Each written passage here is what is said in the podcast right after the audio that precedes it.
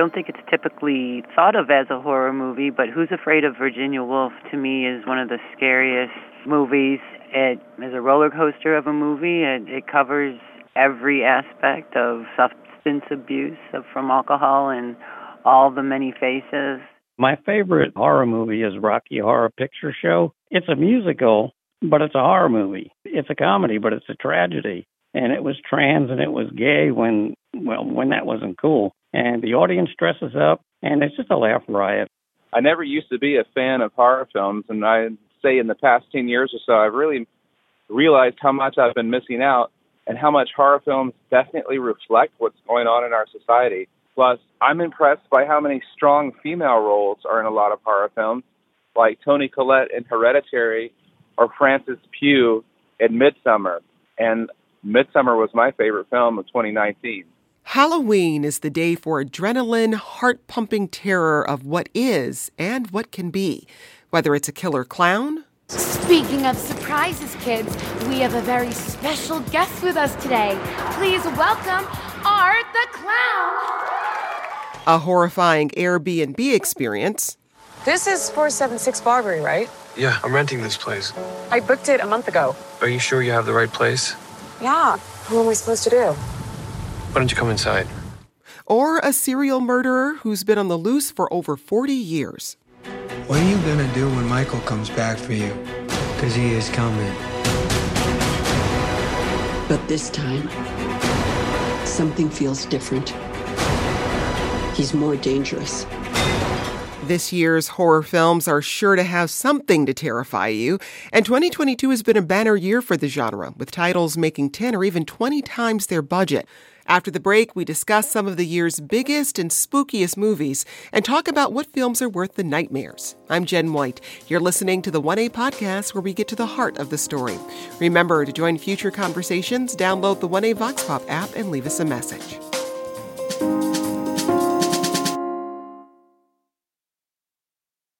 We're discussing the horror genre during this edition of the 1A Movie Club. With us is our unofficial movie club vice president, John Horn. He also officially covers arts and entertainment with KPCC, and he's the host of the Retake podcast. John, it's always great to have you. I'm happy to still be unofficial, but I'm going to demand a recount when it comes to the, the polling on that one. Also with us is Kimberly Elizabeth, the co-host of the horror film review podcast Nightmare on Film Street. She's a horror screenwriter and filmmaker who directed a segment in the new horror anthology film Symphony. Kimberly, it's great to have you. Thank you so much for having me. I'm so excited to chat uh, spooky movies. All right, well, let's get into it, John. There are a lot of spooky movies out right now in theaters and streaming. Before we dig into those films, I'd love to hear your thoughts on the general success of this genre. I mean, there have been a couple of surprise hits, including, um, let's see, there's Smile, Barbarian, Terrifier 2, and these are all original films that didn't put a lot of money into advertising or have much in the way of the of a budget. But what's your take on why these pictures are doing so well? Um, because they're entertaining. I sent a note to a independent distributor last night, um, and here's what he said. This is just the one sentence in his reply email. Younger audiences are absolutely going back to theaters, and horror plays much better theatrically than at home on streaming. I think that's it. I mean, I really think that's it. Overall box office numbers are still down about 22% from 2019, the first full year before the pandemic. So overall, the business is not well. Cineworld, the parent of Regal, uh, one of the biggest chains in the world, second to AMC, uh, is in bankruptcy protection. AMC is hanging on by its fingernails. The overall theatrical market is not well, but horror is doing exceptionally well. And I think it's for that very reason. I think the pandemic showed us that we can stay at home and watch a lot of content, but there's something to be said about big event movies, the Jurassic Worlds, the Top Guns that you kind of have to see in theaters, mostly because they're not going to be in streaming for a long time. And then movies that you want to share with strangers. I saw Smile by myself and I was sitting next to a couple and we were just kind of having a running commentary on the movie, basically talking back to the, the screen. And that is something you cannot duplicate at home. And hmm. I think that's part of what is driving horror right now. I mean, let's dig into the finances a little bit more, John. Barbarian has made 10 times its budget, 41 million on a 4 million dollar budget. Terrifier 2, I, I didn't know there was a Terrifier 1, but apparently there was. That's made more than 5 million on this I mean, by Hollywood standards, a very meager budget of 250,000. What do you make of those numbers? Um, well, some of those numbers are, I think the more impressive number are the smile numbers. This is a movie that was made for about $17 million. It was originally going to be a Paramount Plus direct to streaming release. Paramount had a test screening. The movie played incredibly well.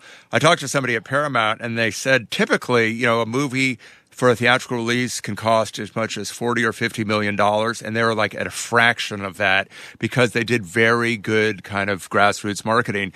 The paramount had a choice with smile to play at the toronto international film festival kind of prestigious or the fantastic fest which is an austin film festival dedicated to movies like smile and they chose to play at fantastic fest. I don't know if you watch any baseball jen but if you google smile baseball fans paramount hired uh, wannabe or up and coming actors to wear like smile t-shirts and stand behind home plate Mm-hmm. looking very creepy and you know that doesn't they bought a you know a, a baseball tickets for five or six hundred dollars and that that caught virally. I mean, think about that. If you want to get that kind of exposure by buying media time, you're going to spend spend hundreds of thousands of dollars, if not millions, on TV. They come up with this idea to put people in smile T-shirts, stand behind home plate during, I think, mostly Mets and Yankees games, and it goes everywhere. So. It typically costs a lot more money to release movies than these studios are spending on releasing them. And because you can also do a lot of digital, very kind of nichey um, marketing. So the return on investment is massive. Mm. And unlike Top Gun, where you're probably paying Tom Cruise a big share of the profits, these are, you know, first time filmmakers. So you're keeping pretty much every dollar that comes in. Well, let's get into the content of Smile. Lots of creepy visuals and, and jump scares in this film, and it's about a therapist who witnesses her patient take her own life after talking about being terrorized by a mysterious entity. I'm seeing something no one else can see except for me. It's smiling at me. Oh my god! Yesterday, a patient in your care died brutally in front of you. I need to find an explanation for what happened. It's smiling at me. It's smiling at me. You're going to die! You're going to die! I found 20 cases involving 19 victims with a direct line linking them all together. Kimberly, how does Smile rank for you in terms of the, the scary films out this year? I think it was genuinely pretty scary. I mean, um, the creepy smile face, it, it, you never get used to it. And uh, the film pulls out all stops. If you watch the trailer, there's one smile in particular where uh, one of the characters' face turns around in like a 180, and it still gives me the chills. John, what about you? I think it's incredibly well made. I mean, it's a first time feature director, but it looks like a very accomplished film. Uh, Parker Finn is the is the director based on a on a short film he did called Laura Hasn't Slept. Sosie Bacon uh, stars as the therapist. She's really good. Um, it is original. I mean, I think that's uh, the other thing that I think sets these films apart. I don't think Barbarian is quite as original as Smile, but Smile is an original story. You don't really know where it's going. You think you do, and then it goes somewhere else. Um, and it's well made. I mean, it's just, it's got good sound effects, good score. The cinematography is really good. There's some shots that are kind of upside down. It's a movie. I mean, it isn't just, you know, a thrown together thing. It is a well made movie. And I think that's part of its appeal that, you know, you can get some sort of movie snob like me who might complain about editing or, you know, focus. And I'm, I'm not at all uh, paying attention to those things because it is exceptionally well made. Well, interestingly, Smile wasn't set for theaters until the initial screenings went well, and then it led the box office on its opening weekend. Kimberly, it's also wooing international audiences. The global box office earnings are grossing over $137 million. Why do you think this film is playing well with audiences? I think it, a lot of it comes down to the simplicity. It's it's almost like a curse movie, and our main protagonist, she's trying to find answers, and uh, we follow with her on that journey. We're really invested in finding out like what this entity is, and similar to you know the ring from 2002 that that story is just so compelling and so spooky uh, that we're just totally invested and along for the ride have we always seen this sort of interest in horror as a genre, or has it ebbed and flowed over time? Kimberly, I'd love to hear from you on that. Uh, I think you have ebbs and flows, and I think particularly why horror is doing so well right now is that um, we've kind of been in a been there, done that with a lot of other genres, and we're seeing a lot of the same stuff over and over and over again. And I think uh, audiences are are showing with their ticket sales that they want to see some original content and new new voices in the genre. And horror is one of the only genres that does that because uh, we, like we were saying, smaller budgets, smaller productions, they're able to take different risks that I think uh, the larger genres aren't able to do. You can't put a brand new director on a on a superhero picture with, you know, a three hundred million dollar budget. That's just too big a risk. Now let's bring one more voice into the conversation. Kinitra Brooks is a horror scholar at Michigan State University. She's also co-editor of the Black horror anthology Sycorax's Daughters. Kinitra, welcome back to the program. Hi, thank you for having me. So happy to be here again. Let's talk about the film Barbarian. It's about a woman who shows up to stay at an Airbnb, but another person is already staying there. She decides to stay. Don't know why. Big shocker, things go wrong. I don't know if you got a great look at this neighborhood, but I don't think you should be out there by yourself. It's dry and there's a lock on the door. By the way, I'm Keith. Tess. You take the bedroom, and I'll sleep out here on the couch.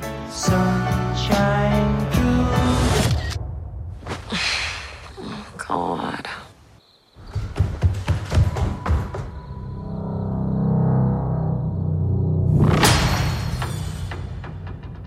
Keith?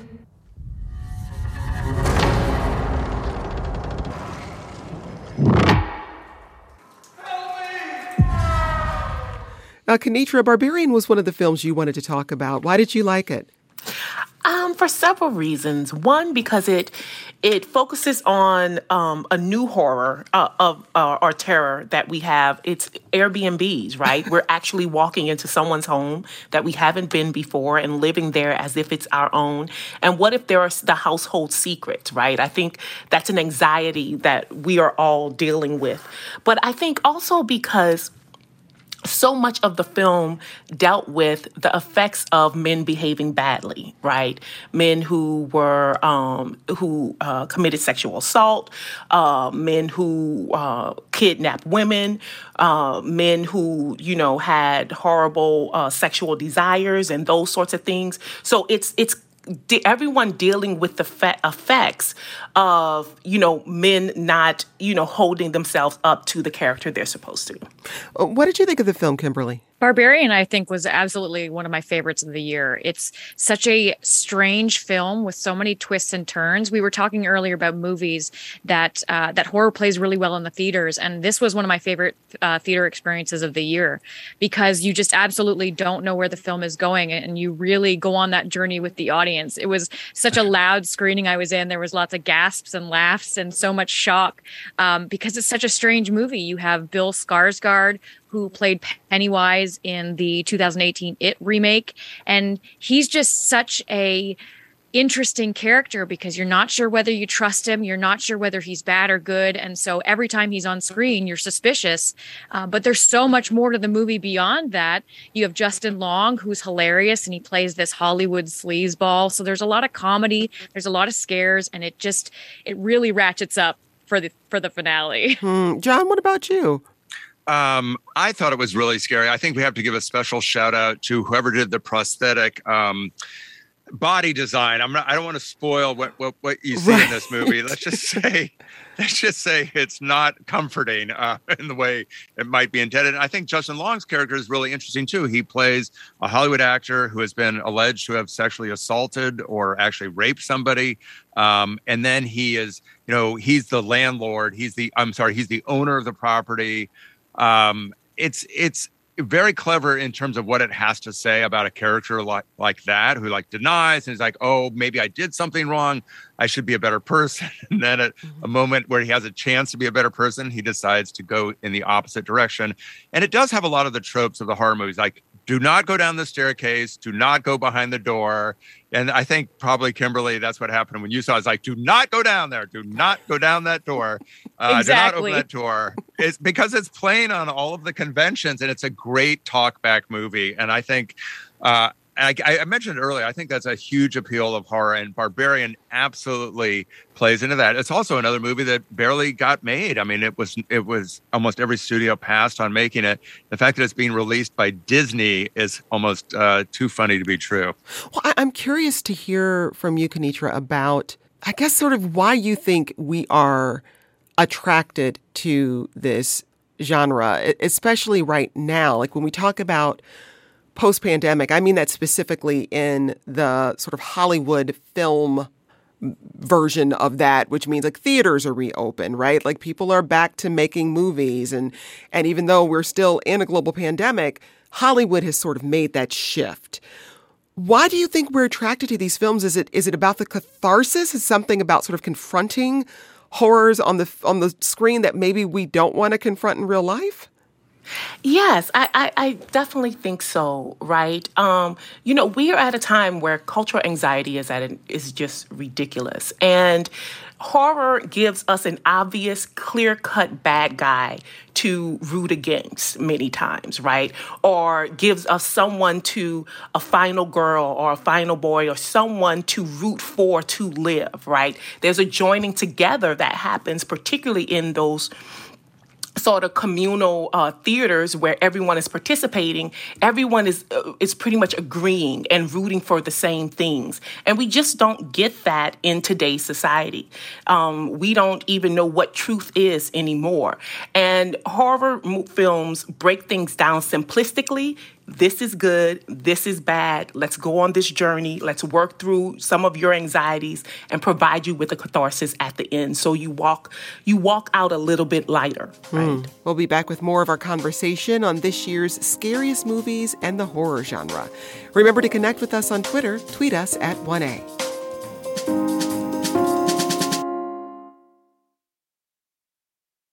Now let's get back to our conversation on the success of horror at the box office and what scary movies really, well, scare us.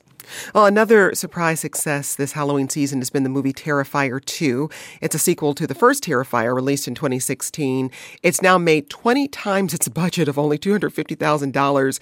And there have been these reports of people passing out and vomiting in theaters because the violence is so graphic.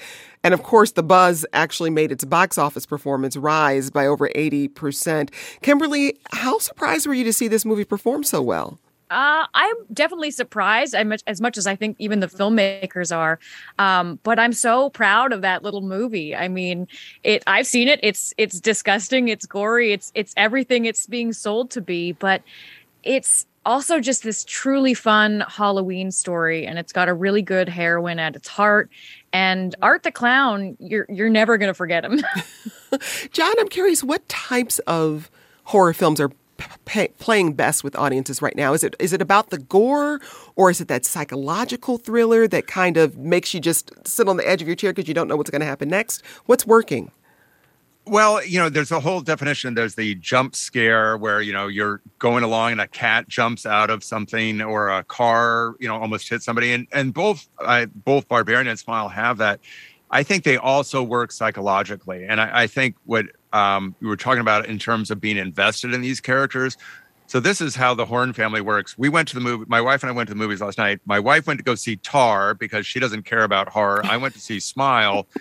And the thing that was interesting is like she's like Lydia Tar. I don't know. Do I care about her? Do I root for her?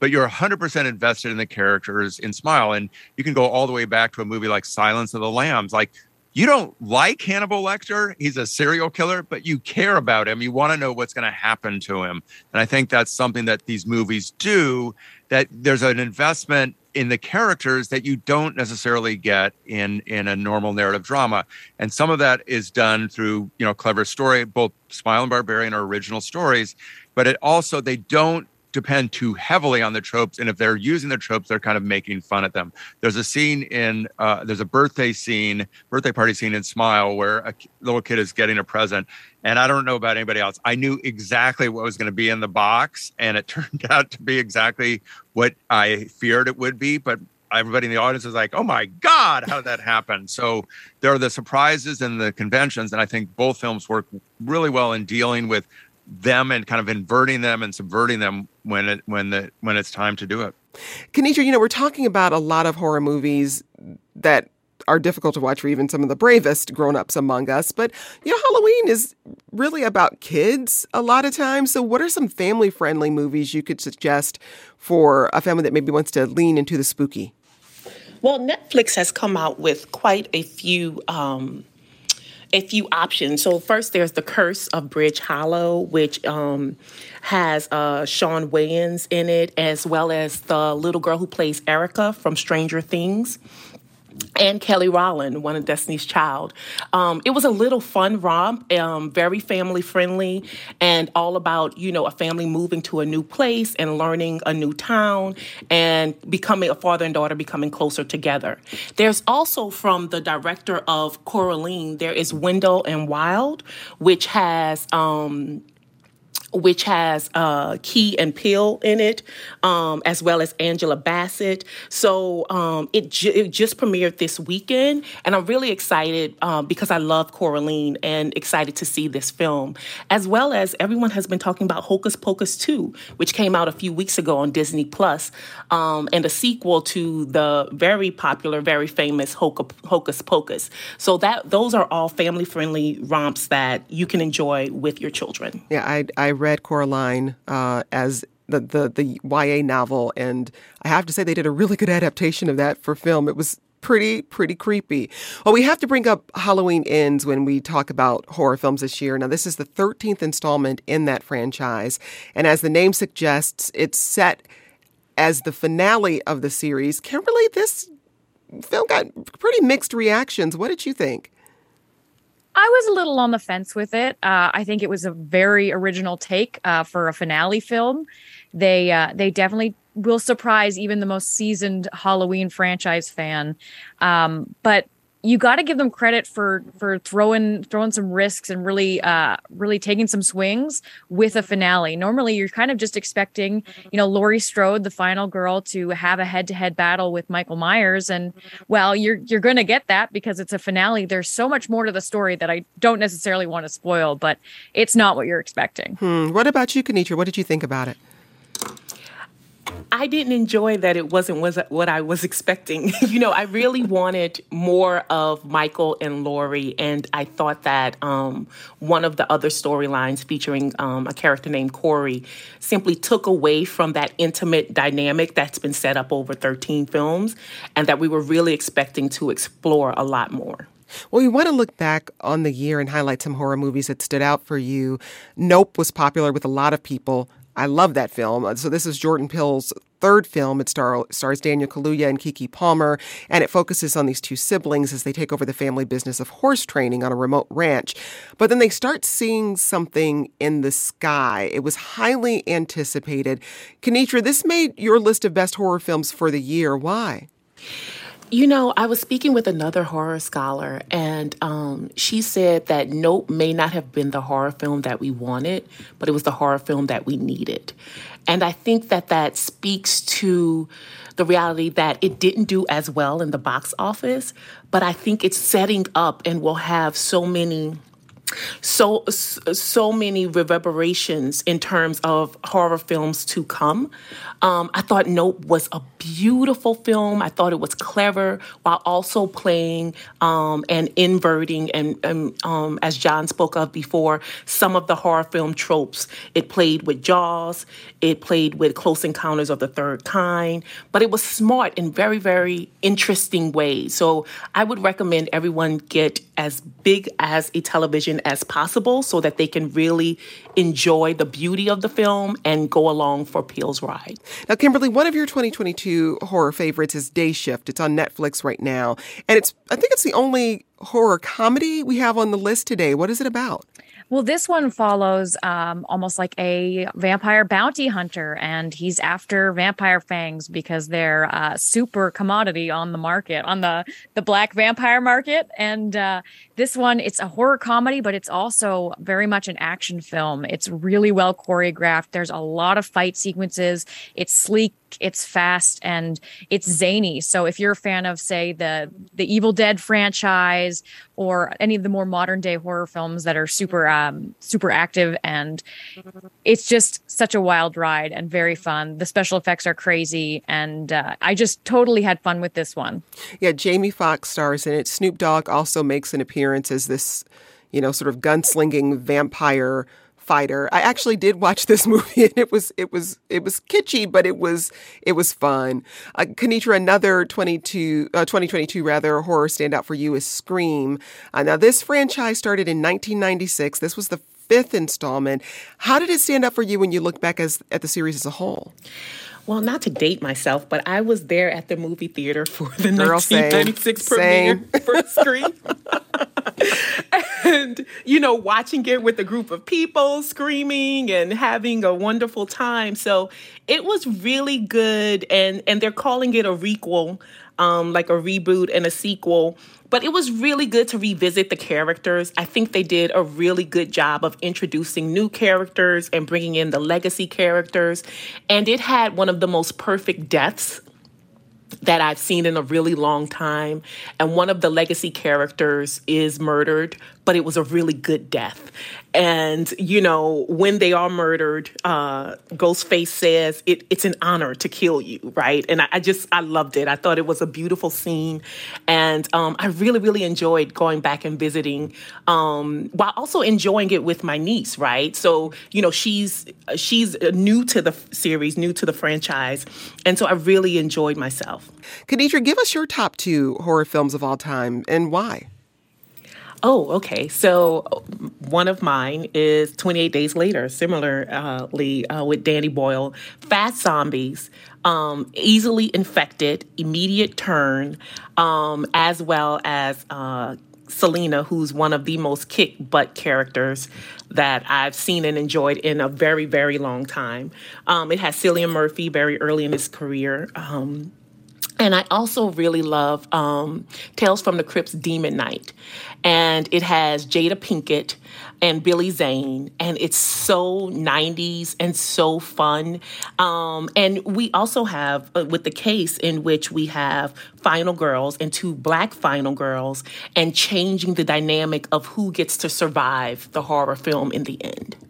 I completely forgotten about Demon Knights until you said that. I'm like, that's right. That film was a lot of fun. And 28 days later, I tell you, I saw that and started rethinking my cardio routine. I was like, oh, I, I got to run more because you have to be when I run these ever. we heard from Ed who says, I have a lot of favorites, but I think I will rewatch 2015's The Witch, directed by Robert Eggers, set in 1630 in New England. It's creepy, slowly moves along, and the creepiness increases. Ed, listen, I watched that thing one time and I was I barely barely made it to the end. So hat tip to you. Stephen tweets, I would very much suggest Cabin in the Woods. Very original take on the horror genre and makes you care about two different groups of people who are on opposite sides of the story. Great pick, Stephen. Kimberly, what are your top two favorite horror films? I'm going to take us back to the 80s for mine. So, my absolute favorite horror movie is Poltergeist. Uh, it's directed by Tobe Hooper, who did the most, one of maybe the one of the most iconic horror films of all time, The Texas Chainsaw Massacre. It's written and produced by Steven Spielberg, so it has that suburban family vibe that you just can't replicate anywhere else. And Craig T. Nelson and JoBeth Williams are the parents, and they're so endearing, and we fall in love with them so quickly and their whole family that when supernatural stuff starts happening, we are so with them and we are so invested. And the film also just really captures all of the aspects of what it would be like if you experience something paranormal. It's terrifying, but there's also something mysterious and and there's awe involved. And so you see the scope of of what a paranormal experience would be like. There's a terrifying clown. There's a bunch of different entities guarding uh, the littlest character, uh, Carol Anne. And you also have psychics and paranormal investigators. It runs the gamut of the ghostly experience. well, when I think about horror films, I always think about the music, right? There's like, that's always a key element. Sometimes because it's leading you to a jump scare, sometimes because it's just upping the the creep factor. Uh, Kimberly, how do you think about music, especially when you're approaching it from from a screenwriter's perspective? It's it's funny you mentioned that because uh, the film that we just released, Symphony, is enti- themed entirely around music. So each of the individual segments in the film, um, we we use a single song. So there's a single melody that's carried throughout the film, and each of the different filmmakers uh, took a different genre of the song. So in my segment, Do Us Part, it's this kind of really surreal, ghostly story. And we went with a really 50s romantic song that's really slow and uh, kind of infects your brain in a, in a romantic kind of way. But we also have a country western version. Um, there's an operatic version with an opera singer, and there's a jazzy blues version, and it's all the same song in so many different ways. And I think that's uh, that really says something about the horror genre because there's so many different varieties of horror. You have silly, you have serious, you have horror with political messages and social messages, and that are dealing with modern day issues. And just like music, there's so many different sounds of horror. John, you know, horror is one of those genres that doesn't always get rave reviews by film critics, but do you think the success of the genre this year might affect the films we do see being greenlit in the future? Uh, for better or for worse. I mean, the, the Hollywood loves to chase a trend. So give us, uh, you know, give the town a year, year and a half. You'll be seeing you know, g- goodness knows how many more horror movies. I'm sure there's going to be a Smile sequel. I mean, because it sets itself up pretty much for one, because the trend continues. And I suspect the director for Barbarian is going to get an offer. Yes, uh, it will be, as it always happens, it'll be too many and people get tired of it. It'll go away and then we'll have a renaissance. And I want to point out the composer for Jordan Peele's films, Michael Abels. He's done Get Out, Us, and Nope one of the best composers going, and he's incredibly versatile. He has an opera at the LA Opera now called Omar about a slave from Senegal. I mean, he the talent that you're seeing making these movies is unlike the talent you would have seen a long time ago. Um, so, but we're gonna get some bad movies. We're gonna get some bad horror very soon. And we're going to get sick of it, and we won't be having this conversation in a year. I'm curious to hear from each of you where you think this genre is heading next. We heard from one of our listeners about, you know, different people getting to tell these stories and bringing their perspectives to it. Kinitra, what do you think? Hmm, I think we are going to hear from many other uh, marginalized communities um, uh, as we are having this sort of renaissance of black horror. We're starting to get more uh, Latino people involved. Uh, there has long been a queer presence in horror. Um, Harry Benshoff, who's a professor at University of North Texas, he talks a lot and writes a lot about it. So I'm excited to see what so many other folks have to see, and and we also are getting more and more women directors involved in horror and getting these um, differing ideas of of what what horror could be and should be and who it should speak to. Kimberly, what do you think? I absolutely agree. And I think with those new voices, we're also going to tap into uh, a resource that we haven't really utilized. And that's more legends and more myths and backstory and superstitions that we've, we've only barely uh, touched the surface with. So I think that there's going to be some really original stories um, that are going to be based in truth. Well, John, I'm going to give you the last word here, and I just want to let you know that the 1A team had a little conference during the show, and we've decided you are now the official vice president of the 1A Movie Club. You, you've gotten the upgrade, friend. Go ahead. What do you think about a, where the genre's heading? a free and fair election. Almost all the movies we've talked about are directed by white men. So mm-hmm. I think that's worth noting. And I think that is not entirely a good thing because I think we need to hear different perspectives. Because if you look at uh, what happened in Master, you look at what Jordan Peele's doing, when you come from a different perspective, you're going to tell a different story. And I think that is important. And it's worth noting, too, that neither the people who are making Barbarian nor the people who made Smile thought they were going to get any kind of meaningful release. Barbarian, they didn't think it was going to get made because people didn't like the story. Smile was supposed to go straight to streaming. So the very movies that Hollywood thought were not good ended up being good. So I hope that Hollywood starts to open its mind and say, this, I don't understand this, but audiences might, so I'm going to get out of the way. And then when that happens, then more underrepresented voices will get to tell their stories and we'll get to see more movies that don't fit in a normal kind of cookie cutter for- formula. That's John Horn. He covers arts and entertainment with KPCC, and he's host of the Retake podcast. Also with us, Kinitra Brooks, the Audrey and John Leslie Endowed Chair at Michigan State University, and she's the co-editor of the Black horror anthology Sycorax's Daughters. And Kimberly Elizabeth, a horror filmmaker and co-host of the horror review podcast Nightmare on Film Street. Thanks to you all and aiding in our future nightmares. Today's producer was Michelle Harvin. This program comes to you from WAMU, part of American University in Washington, distributed by NPR. I'm Jen White. Thanks for listening, and we'll talk again tomorrow. This is 1A.